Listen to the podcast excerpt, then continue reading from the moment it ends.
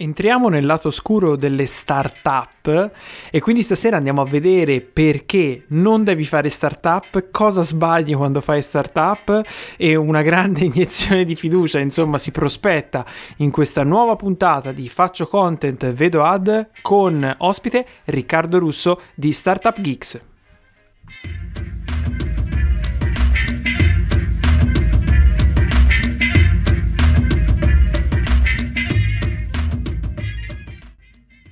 E buonasera a tutti dal vostro caro Alessio Sorrentino di Quartiere. Stasera, come anticipato, parliamo di un argomento un po' sulla bocca di tutti, un trend eh, che per noi è del momento, ma insomma che nel mondo è sempre esistito, ossia quello delle startup. E per farlo eh, ho invitato a Faccio Content Vedo Ad eh, Riccardo Russo, partner e head of growth di Startup Geek. Startup Geeks.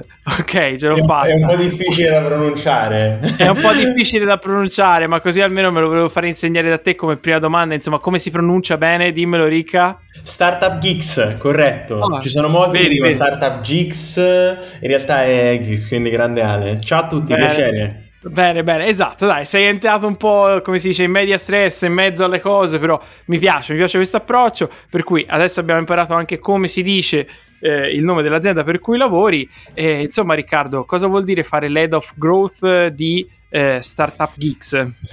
Oh wow, è, è un parolone. Ehm, a grandi linee, per spiegarlo in maniera molto, molto, molto semplice, mi occupo di marketing, nello specifico digital marketing, quindi cerco di disegnare insieme ad altre persone che lavorano nel, nel reparto marketing delle strategie ed attuarle di digital marketing per far sì che uh, i servizi che eroghiamo vengano acquistati da più persone possibili e al contempo le persone che magari acquistano quei servizi eh, fanno degli acquisti sempre più ricorrenti, quindi non soltanto una volta ma, ma ripetute volte per fare in modo che ecco, il, eh, quello che, che, nel gergo viene chiamato lifetime value eh, salga, salga, sempre più.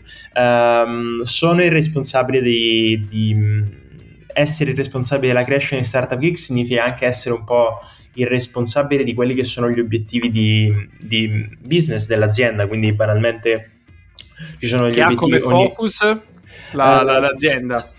Giusto, Startup X è una community, un incubatore online di startup e facciamo business principalmente in due modi, attraverso un percorso di incubazione chiamato Startup Builder che dura 12 settimane e porta persone che hanno un'idea di business eh, da una semplice idea ad un pitch davanti a una platea di investitori. In quelle 12 settimane le startup sono seguiti da mentor, eh, strutturano, validano la loro idea di business per poi arrivare al pitch day pronti, preparati con de- delle metriche a supporto e la seconda linea di business è un, un, si chiama Startup Geeks Premium, è una community, un modello a subscription come Spotify o Netflix, e, um, dove un founder ogni mese paga una piccola fee per far parte di questa community e uh, può usufruire di contenuti formativi a pagamento sul mondo startup, una community con più di mille membri con cui ogni giorno si può confrontare. Per dare un attimo un po' di contesto n- numericamente su, sull'azienda e sui servizi che, che abbiamo,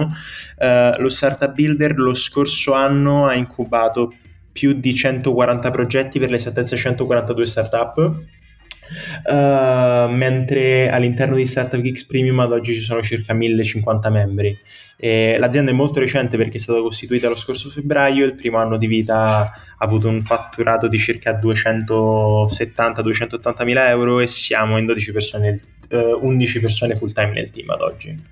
Ok, insomma, ci hai convinto ed è stato un pitch molto conciso. Si vede, insomma, che fai parte del team di, che, che, insegna a fare pitch perché in due minuti hai usato tutte le leve di marketing. Quindi riprova sociale, eh, manca solo la scarsità. Cioè, se, se, mi concludevi dicendo se entro la fine di questo episodio eh, eh, c'è una call to action, sconto, mi, mi, mancava, mi, mancava, solo l- il codice sconto. Poi, insomma, l'abbiamo toccate tutte le, le, la subscription, la piccola fee eh, è piccolo. Grande. Benissimo, Approvo benissimo. La approvazione. Bene, bene, proprio marketer dentro, marketer dentro. Ottimo, ottimo. Quindi, adesso che abbiamo inquadrato le startup, noi stasera, dopo che ora abbiamo detto che appunto Startup Geeks aiuta le startup a sbocciare, tra l'altro, tra l'altro essendo essa stessa una startup, dato che è iniziata da, da, da poco l'avventura, hai detto un anno, giusto? Sì, un paio sì, d'anni. Sì, la, la Costituzione è venuta lo scorso febbraio, in realtà Alessio e Giulia, che sono i due cofondatori di Startup Geeks, eh, hanno iniziato a lavorare sul progetto da circa due anni e un paio di mesi. Esatto, esatto. Quindi, insomma, anche loro sono riusciti ad accelerarsi eh, come, come startup. Adesso, però, io ho invitato Riccardo per demolire le startup. Ebbene, sì, quindi io ho confidato che ti avessero ascoltato per i primi quattro minuti dello show perché ho detto così almeno poi eh, possono prendere anche in considerazione l'idea di iscriversi ai vostri servizi, mentre adesso andiamo a demolire le startup. Perché?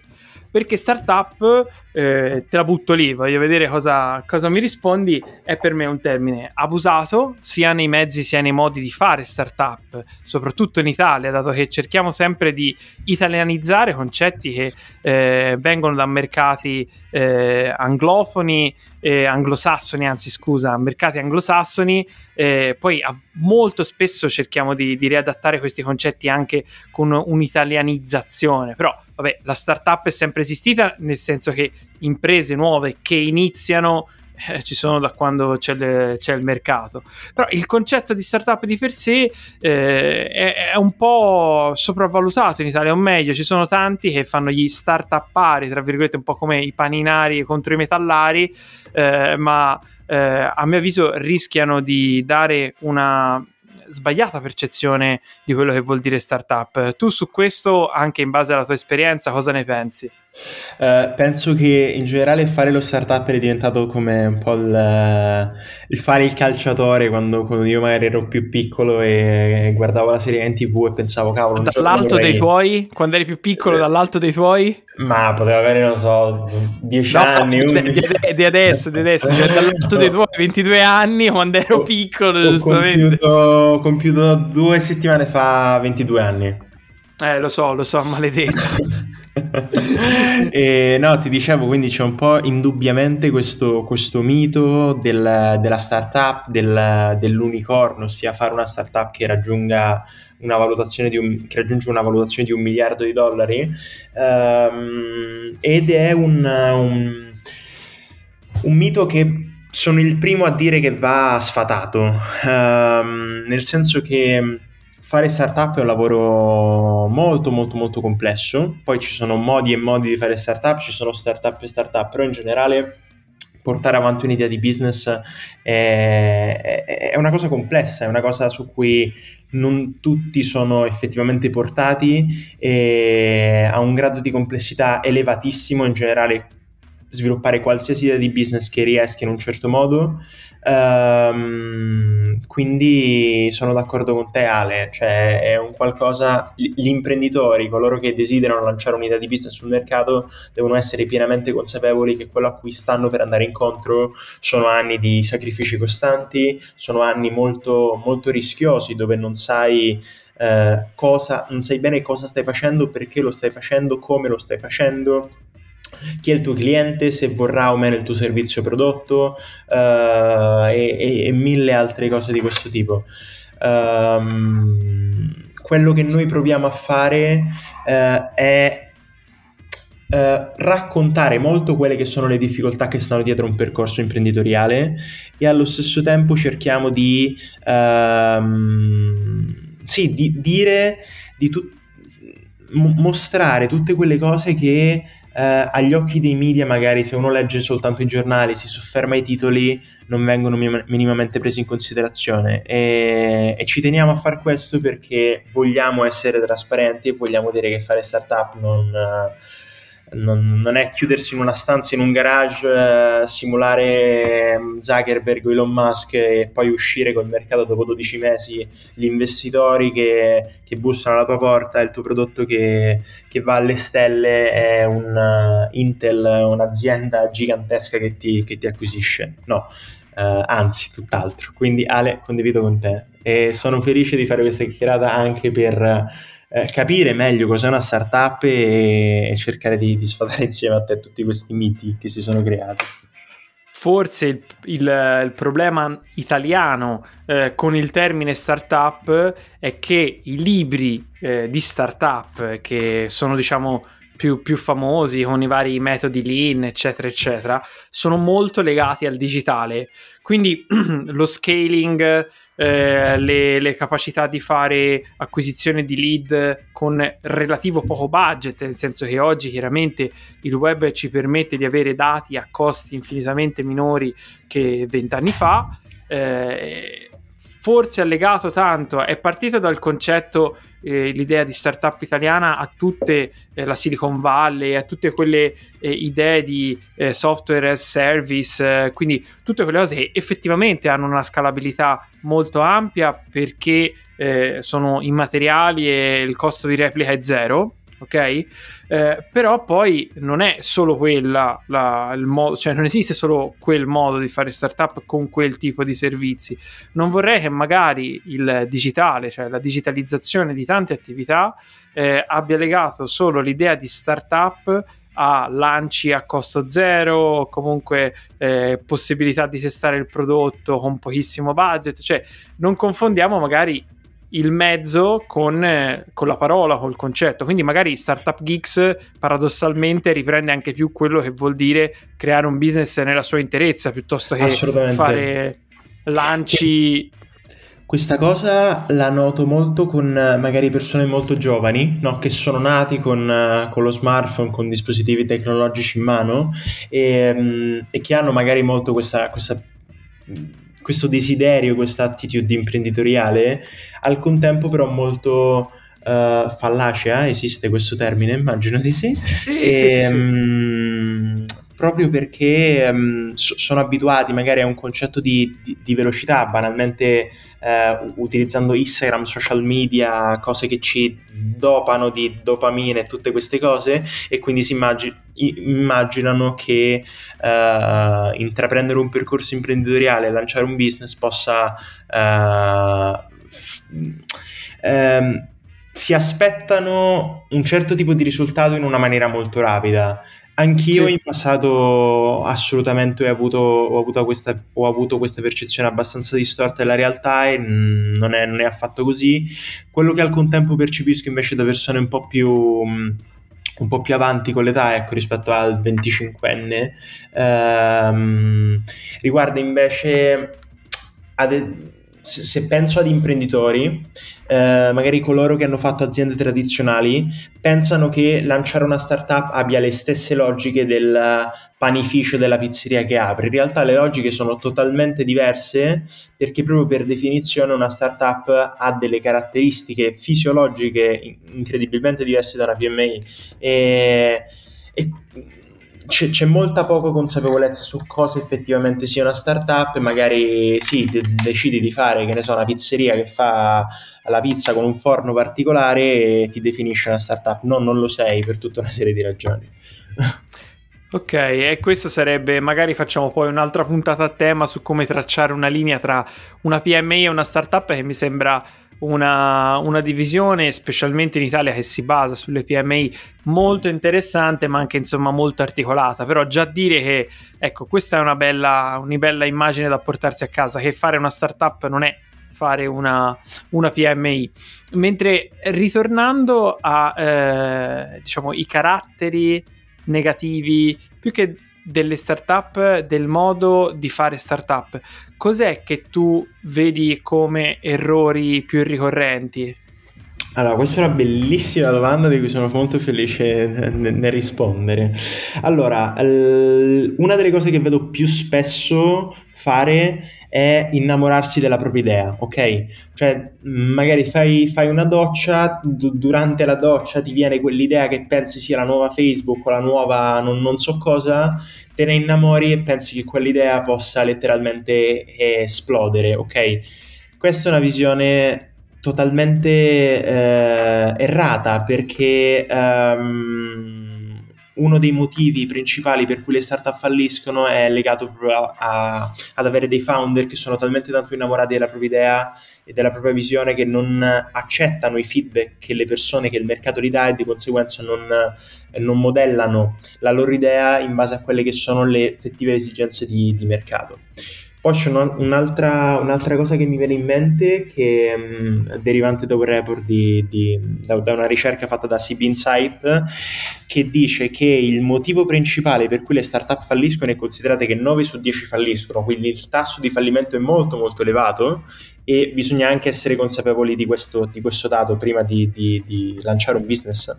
Um, è legato al fatto che spesso si sviluppa un servizio che non risponde a una reale esigenza di mercato, ok? Quindi si parte dalla soluzione, da un prodotto, da un servizio, eh, lo si lancia sul mercato convinti che sia cosa, una cosa meravigliosa che aiuterà il mondo, in realtà però quel, quel, servizio, quel prodotto lanciato sul mercato non risolve alcun problema e siccome non risolve alcun problema è molto molto difficile ehm, f- far andare un business perché cioè chi lo deve utilizzare, perché dovrebbero utilizzare il tuo servizio.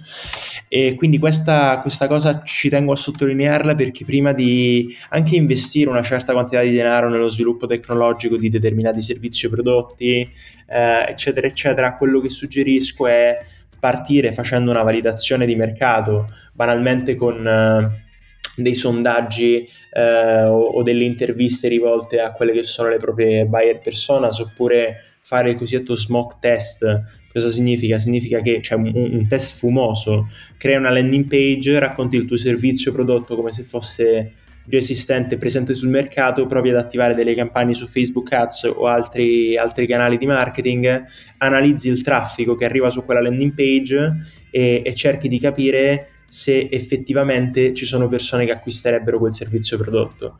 Come fare questa cosa? Molto semplicemente all'interno della landing page mm, metti una call to action che potrebbe essere acquista ora.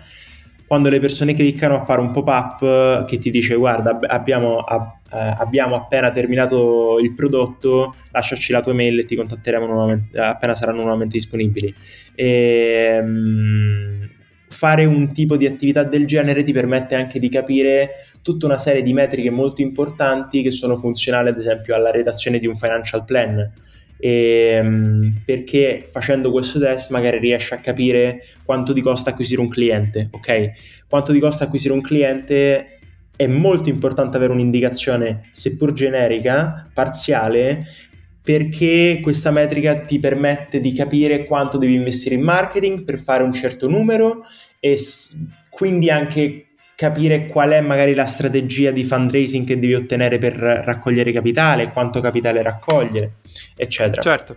Cioè creare uh, un, sistema, un sistema, diciamo, tipo a domino, no? a, ca- a cascata. Ora, per riprendere un po' quello che hai detto, magari in altri termini, l'esperimento che, che, dicevi, magari espresso in termini un po' meno tecnici, è un po' il simulare una pagina di un e-commerce con un tasto di, di, di acquisto e una volta che, che, che, un utente prova a fare un acquisto di un prodotto che magari ancora non esiste, eh, viene fuori un messaggio che è appunto il pop-up dove eh, ti invita a lasciare l'email, quindi tu hai un interesse vero eh, per poi essere effettivamente aggiornato quando arriva il, il, prodotto, ma è un po' come se tu l'avessi prevenduto, insomma, e quindi esatto, già sai esatto.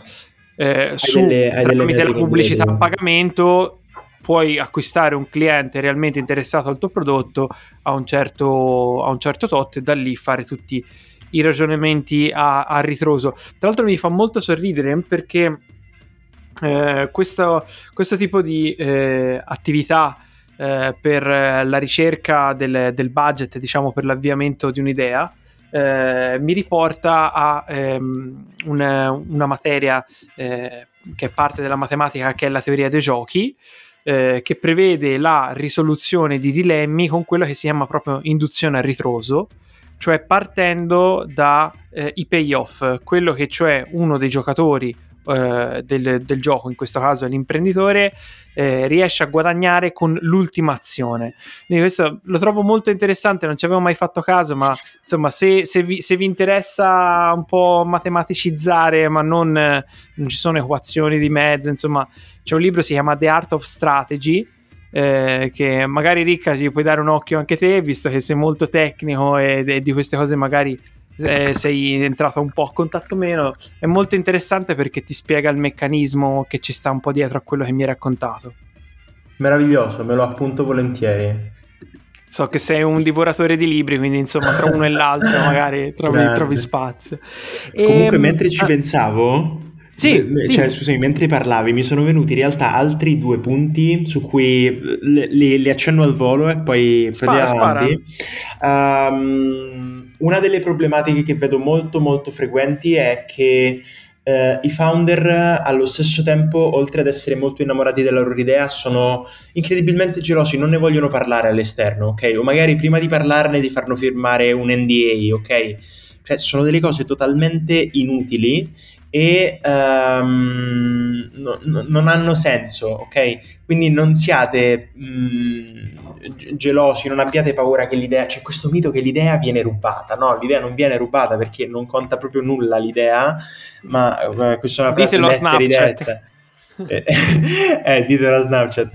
Eh, n- questa è una frase detta e ridetta, però la, cioè, quello che fa realmente la differenza è tutta, tutta la parte di execution, quindi eh, non, non, siate curiosi. E un'altra cosa, non pensate a, troppo in piccolo. Mm, L'Italia spesso per una startup non è un mercato, uh, l'Europa è un mercato, gli Stati Uniti sono un mercato, però se si vogliono costruire delle cose grandi e, e ragionare realmente da, da startup Silicon Valleyana, uh, l'Italia non è un mercato affatto.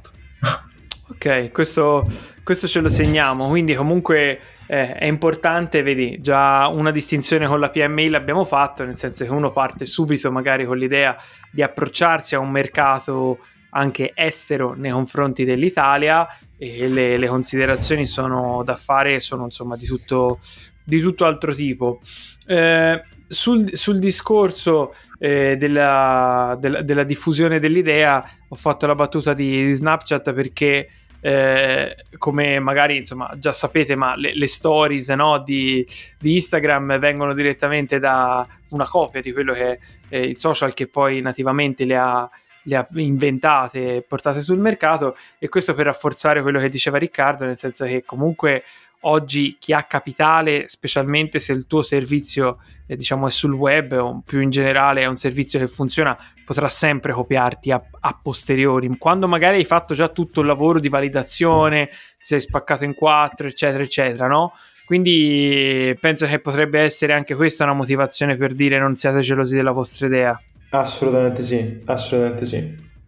E anzi entra in gioco una, una, massima che io mi ricordo essere attribuita al eh, founder di, di, Dropbox quando venne fuori Google Drive, che dissero vabbè ma il servizio è spacciato e mi, mi pare di aver letto che lui rispose appunto eh, per Google Drive è uno dei servizi di Google, per noi invece è il nostro core business, quindi eh, eleveremo la qualità del servizio e dell'esperienza utente a un livello molto più alto.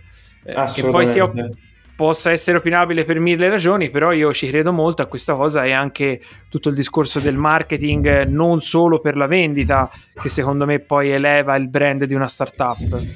Chiaro, penso che bisogna avere un certo focus nel, nel sviluppare, cioè quando sviluppi una startup ehm, devi essere molto molto focalizzato sul prodotto perché eh, avere un prodotto che piace fa sì che gli sforzi in marketing siano nettamente minori rispetto ad avere un, a, ad avere un prodotto che magari tentenna un po'. Quindi è, è, molto importante quell'aspetto lì. Una cosa in merito legata a uh, execu- execution, idea copiata, non copiata.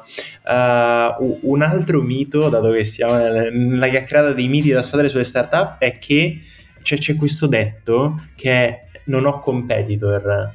Eh, se non hai competitor, nella maggior parte dei casi stai sviluppando un prodotto o servizio che non interessa a nessuno e avere competitor, magari in un'altra parte del mondo, mh, fa bene, cioè denota bene, è una cosa positiva significa che c'è del mercato, significa che quello che stai sviluppando risolve un problema del mercato e a maggior ragione se ci sono delle startup dall'altra parte del mondo che hanno raccolto tanto capitale eh, che, che, stanno fatturando tanto, anche questi sono dei segnali super positivi. Non a caso ci sono delle aziende come ad esempio Rocket Internet, che sono de- degli startup studio, eh, che fanno una cosa chiamata copycat, ossia prendono dei modelli di business che esistono in una certa parte del mondo e la replicano in un altro contesto geografico. Esempio, uh, Casavo, uh, che è una, un'azienda, mm, sì, sì posso, posso, dirlo, eh, Casavo è un'azienda, è una startup italiana che compra e rivende case, le compra utilizzando un un certo algoritmo e è una, una startup di instant buying, quindi eh, io voglio vendere una casa, faccio la richiesta, Casavo entro un tot di ore me la compra, è una delle startup che ha raccolto più soldi in Italia, parliamo di centinaia di milioni di, di euro negli ultimi anni e Casavo è un copycat di una startup americana, quindi ehm, i, i, fondatori immagino abbiano visto magari dei trend nel mercato del real estate, PropTech e nel, nello specifico questo, questo, segmento è chiamato e, e, l'hanno replicato in maniera super in Italia ed in Europa. Ci sono milia, milioni milioni forse eccessivo, migliaia di, di, di casi del genere in, in, Europa prendendo dei modelli, ad esempio, statunitensi o asiatici, eccetera. Sì, anche la capacità di riuscire ad adattare al proprio mercato eh, un'idea non nativa, nel senso non nata in quella nazione per quella cultura, è quello che forse distingue la mera copia dal, dal copycat, nel senso comunque devi riuscire anche a contestualizzare all'interno di, un, di una geografia, un'economia completamente diversa quell'idea che vai a rubare in senso cioè, però le- legale, è eh, una, una, sì, sì. Una, copia, una copia legale. Che ne pensi? Penso che abbia, mm, cioè condivido, no, questa cosa si lega anche con quello che viene chiamato nel gergo time to market, ok? Quindi uh, magari ad oggi negli Stati Uniti mh, mm, sviluppare una tecnologia che ti permette di andare nei supermercati, uh, registrarti tramite un'app, uscire dai supermercati e n- non pagare perché in automatico lo scaffale del supermercato ha riconosciuto la tua faccia, ha prelevato i soldi dalla tua carta di credito, è una cosa che in mercati come che ne so, la Corea, la Cina, gli States è una cosa che ad oggi si fa senza alcun problema, in Italia un'innovazione del genere è talmente tanto dirompente, rompe talmente tanto degli schemi che, um, che forse ad oggi non è il, la tempistica più adatta a lanciare un business del genere. Quindi dobbiamo prendere in considerazione quello che dall'altra parte del mondo viene fatto e come viene fatto, però al contempo, come dicevi bene tu, uh, capire se siamo pronti per un certo tipo di innovazione. E, e ci sono delle innovazioni che non, non, magari in Italia non starebbero né in cielo né in terra. Cioè, vedevo ad esempio Uh, nel mercato uh, del food tech, uh, nei, nel mercato asiatico nello specifico, stanno sviluppando delle sorte di mh, mm, tipo vending machine messi in mezzo alla strada uh, che ti fanno l- dei panini fatti, fatti lì sul momento in 2-3 minuti. Ok, questo tipo di innovazione magari in un mercato come, non lo so, l'Asia perché non la conosco bene, però immagino gli Stati Uniti vedono il food in una maniera totalmente diversa dalla nostra, quindi uh, ci sta per loro, si, si ingozzano, mangiano un panino al volo e poi via, continuano a lavorare a fare quello che desiderano fare. In Italia, dato che abbiamo una cultura totalmente diversa rispetto alla loro da un punto di vista culinario, eh, magari un'innovazione del genere non viene assolutamente apprezzata.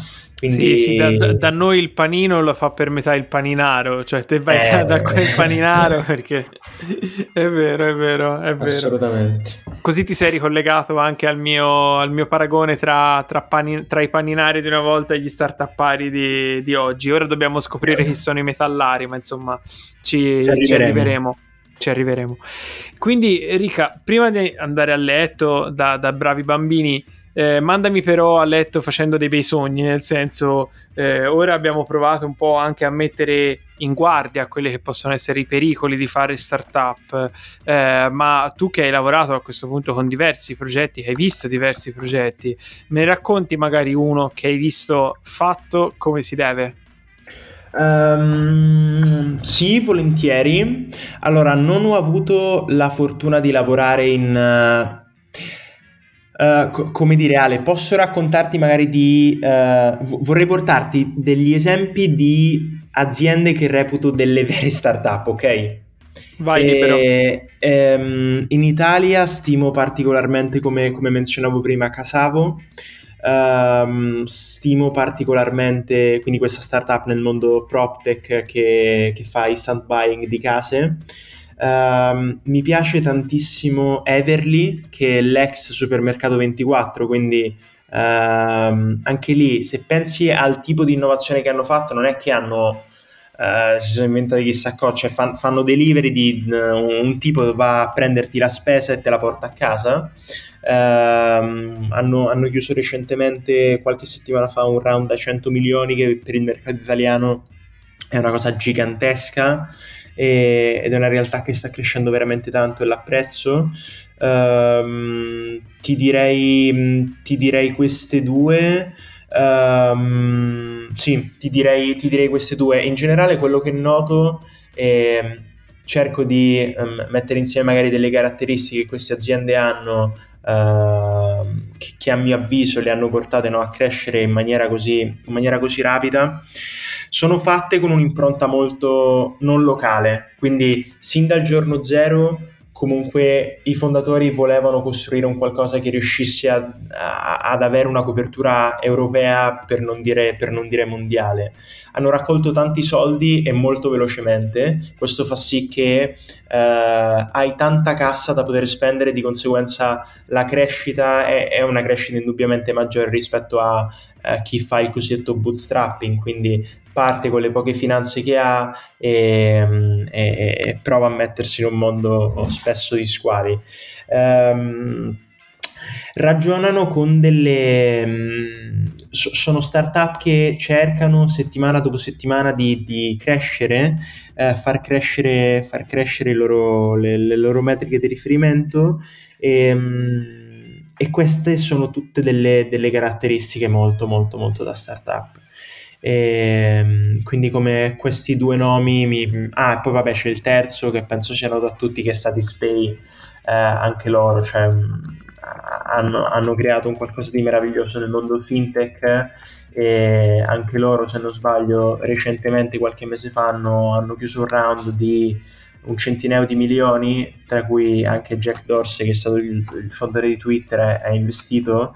E, um, e, ed è bello vedere di cioè una cosa del genere 5 anni fa, 10 anni fa era veramente impensabile in Italia che, che dei player riuscissero ad attrarre un certo, una certa quantità di capitale da un certo tipo di investitori, istituzionali e non. Sapere che queste cose si stanno sbloccando con una grande velocità, niente in confronto chiaramente a paesi come Tel Aviv, Berlino, eccetera, città come Tel Aviv, Berlino, eccetera, però è, è, è molto bello, quindi ti direi queste tre ale.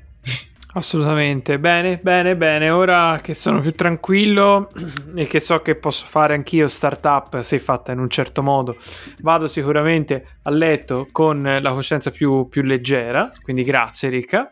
Ma eh, grazie soprattutto di essere stato con me stasera eh, a parlare di startup. Eh, spero ci sia in futuro anche eh, altre occasioni, magari di parlare di questo argomento insieme o insomma di quello che vogliamo. Sempre le porte aperte in eh, questo podcast per te, quindi grazie per essere stato con noi stasera. Grazie a te Ale, grazie mille e un saluto a tutte le persone che, che, che ci hanno seguito adesso. Se volete fare startup, eh, ricordatevi sempre di Startup Geeks, che io mi porto a casa da stasera questo learning di, di, della pronuncia corretta di Startup Geeks, quindi molto molto bene, ho imparato anche io qualcosa stasera.